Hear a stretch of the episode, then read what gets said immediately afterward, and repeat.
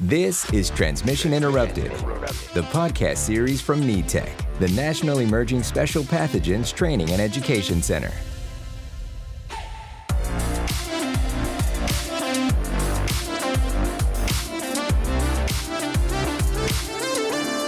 Welcome to Transmission Interrupted from NETEC. Hello and welcome. My name is Jill Morgan. I'm an ICU nurse at Emory University Hospital in Atlanta, and I'm joined today by Trish Tennell coming to you from New York City, Health and Hospitals Bellevue.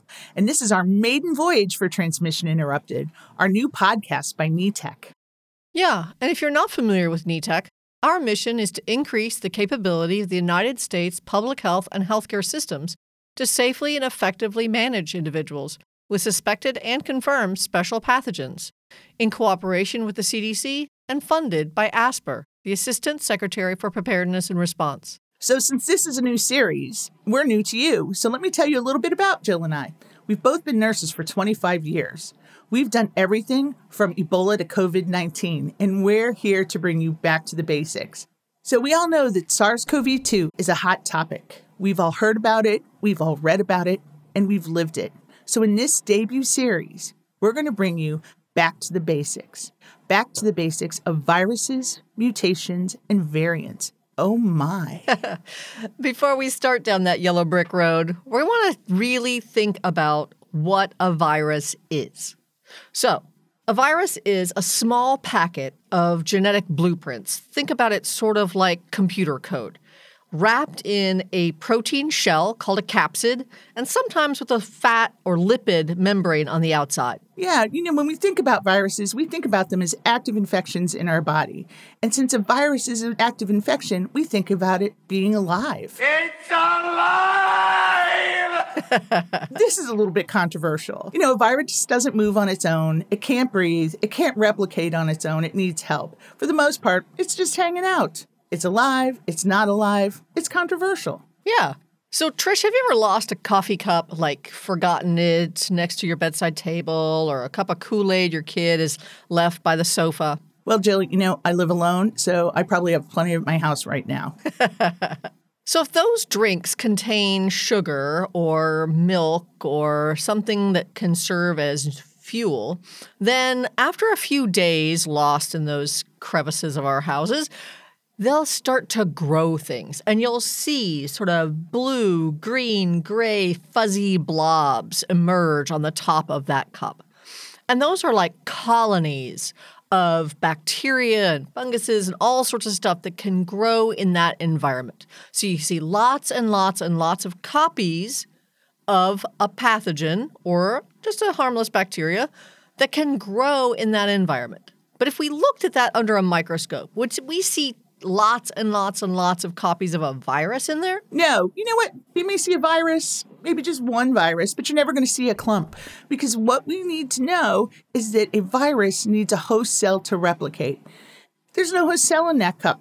It needs a living thing. So that's one of the most important things that we need to understand that a virus can be on a surface, but in order to replicate and live, it needs a host cell. You know, there's two families of viruses the RNAs and the DNAs. They're both very specific, they both have their differences, but they have one thing in common they like to replicate themselves. You know, if you were walking in the forest without shoes on and you stepped on a cold virus, do you think you'd get a cold? No, because that's not the specific cell it wants to replicate in. Do you remember back in high school biology and they gave us that picture that said, label all the parts of the cell? Ooh, the mitochondria, the powerhouse of the cell. Yep, the powerhouse of the cell. RNA and DNA viruses are very picky where they want to live. You know, because viruses, again, are looking for a very specific cell to invade and replicate in. Yeah, and viruses sort of attach to the outside of the cell they want in order to gain entry. So you can think about that in a couple different ways, right? For some people, it might work to think of it as the old Shel Silverstein book, The Missing Piece, right? Where this virus is just rolling around until it finds the piece that completes it. You might think about it like a lock and a key, where the virus is the lock, is the key rather, and it fits into the lock of the cell. But basically, what you have are these little spiky proteins that make like a docking port. And they're looking for the cell that matches it so that it can enter. So the virus just keeps moving around until it finds that. And once it gets inside the cell, that's when it starts doing this replication that Trish was talking about. Strictly speaking, there are like six stages of viral replication, and we're not going to get into all that today. We're just going to simplify it a bit. So, the outside of these viruses only work on the certain locks that let them in. The virus gets into the cytoplasm in the case of an RNA virus, and then it takes off its little coat and it gets to work. And all it's doing in there is writing out copy after copy after copy of itself. So you can think of it a little like a computer virus, right? If somebody writes out a computer virus code, it could sit on their desktop, it can sit anywhere, it could be on a piece of paper, and it's not going to hurt anything, right? But if they write a piece of viral code, like we hear about computer viruses, and it gets into your computer, it can infect it. It has to find a host it likes in order to do the work that it was written to do. So, if these viruses happen to get into the cells, for instance, in the lining of our lungs, they copy, they copy, they copy, and then they just burst out. And that might mean that they spew into the things we exhale or sneeze or cough copies and copies and copies of that virus and the particles around us. And you know, those particles, you know what they're doing? Looking for a new host, another place for them to take off their coat and then just get to work. Copying and copying and copying themselves. Remember, we talked earlier that there's two different kinds of virus RNA and DNA viruses. Here's another difference the DNA virus is smart, it has a proofreader okay? It doesn't like to change, it just likes to copy itself over and over and over. The RNA virus, mm, they like to take the shortcut. They don't have a proofreader. So when they copy themselves, they could make a little mistake every once in a while. And then these mistakes copy themselves over and over and over. But what's interesting is they're just not copying little things, they're copying a 30,000 character program or line. Now, I'm going to tell you, I got in trouble in school, Jill, when I was a kid. I know you don't believe it, but I had to write, I will not throw an eraser at Kate. That had 32 characters. By the end, I had misspelled it several times, I had changed the message, and I couldn't do that 100 times. So imagine if you're copying over and over and over 30,000 characters. You're going to make that mistake over and over it's kind of like the flu virus. You know how it changes just a little bit every year? That's because there's a little mistake. But a mistake for a virus could mean success for them. But we're going to talk about that later. And that's why when flu season starts, you may change the vaccine a little bit. You know, we all say this is a new flu vaccine. I know you had one last year, but you need to get this one this year because that's going to hit that strain of virus. This is also true with SARS CoV 2. Just remember SARS CoV 2 is the virus, COVID is the disease. You know, we read about how that's changing right now, how it's a little bit different, how the symptoms are a little bit different, how people are catching it. But we're going to talk more about that later. So remember, there's RNA viruses, there's DNA viruses. DNA viruses have the proofreader, the RNA doesn't. Mistakes in this 30,000 character sequencing is called a transcription error or what is known as mutations. Yeah, that's right, Trish. Every time a virus replicates, it has the opportunity to make these transcription errors. And that can look like a couple different things. It can be an error by omission, where it leaves out a piece of code. It can be an insertion of code that doesn't belong there. Or sometimes it just means it gets the code out of order. But every copy then contains those mutations or errors. So mutations are really common, especially in RNA viruses, and we start to notice them when they trend, right? I mean, everybody's talking about things trending these days, but when we're talking about viruses, we're talking about viruses that are successful can start a trend. So, who can see those trends? Our smart laboratorian friends. I think we've all been tested for COVID one time or another. But all this test tells us is whether we're positive or negative for the SARS CoV 2 virus. These tests are really basic. They just tell you whether you have it or you don't have it. But our smart laboratorians are able to look at that 30,000 character sequence. They can see where that sequence has changed. They can even tell where it came from, where it started, or where it's moving to. This is called genomic sequencing. It's like the family tree of viruses. They're able to go back, they can see trends, they can see almost when it mutated or where it began to mutate. That's the origin of it. And they can find out where its friends have been. You know, Jill, I've been DNA tested. I know I mutated from Wales, the country. so, while not every lab can do genomic testing, we know there are a lot of labs around the world who are, can, and do this testing.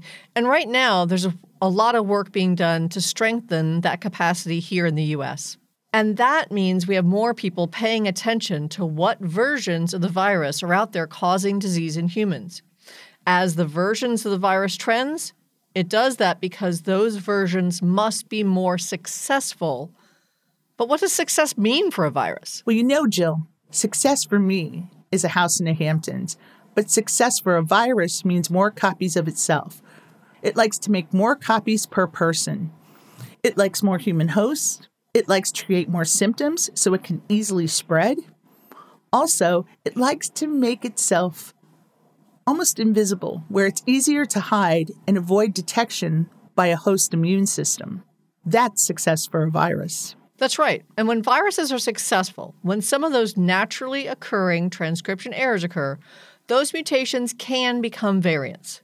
Variants are just versions of the virus that seem to be more successful than the original or the native version. And now we're getting variants on top of variants that are even more successful than the previous. So the virus creates mutations. As it copies those mutations, if they're successful, they can become variants. I guess they're going viral, right? Just like this podcast. If a video, image, or story on social media goes viral, it spreads quickly and widely, right? More people see it, more people listen to it. When a virus goes viral, it also spreads quickly and widely. Yep, and that's worrisome. So, to recap the basics, viruses are these little packages of code wrapped in protein with sometimes a little fatty shell on the outside. The viruses only reproduce when they're inside of their desired host cell, and they do that by writing out copy after copy of their long genetic code time and time again.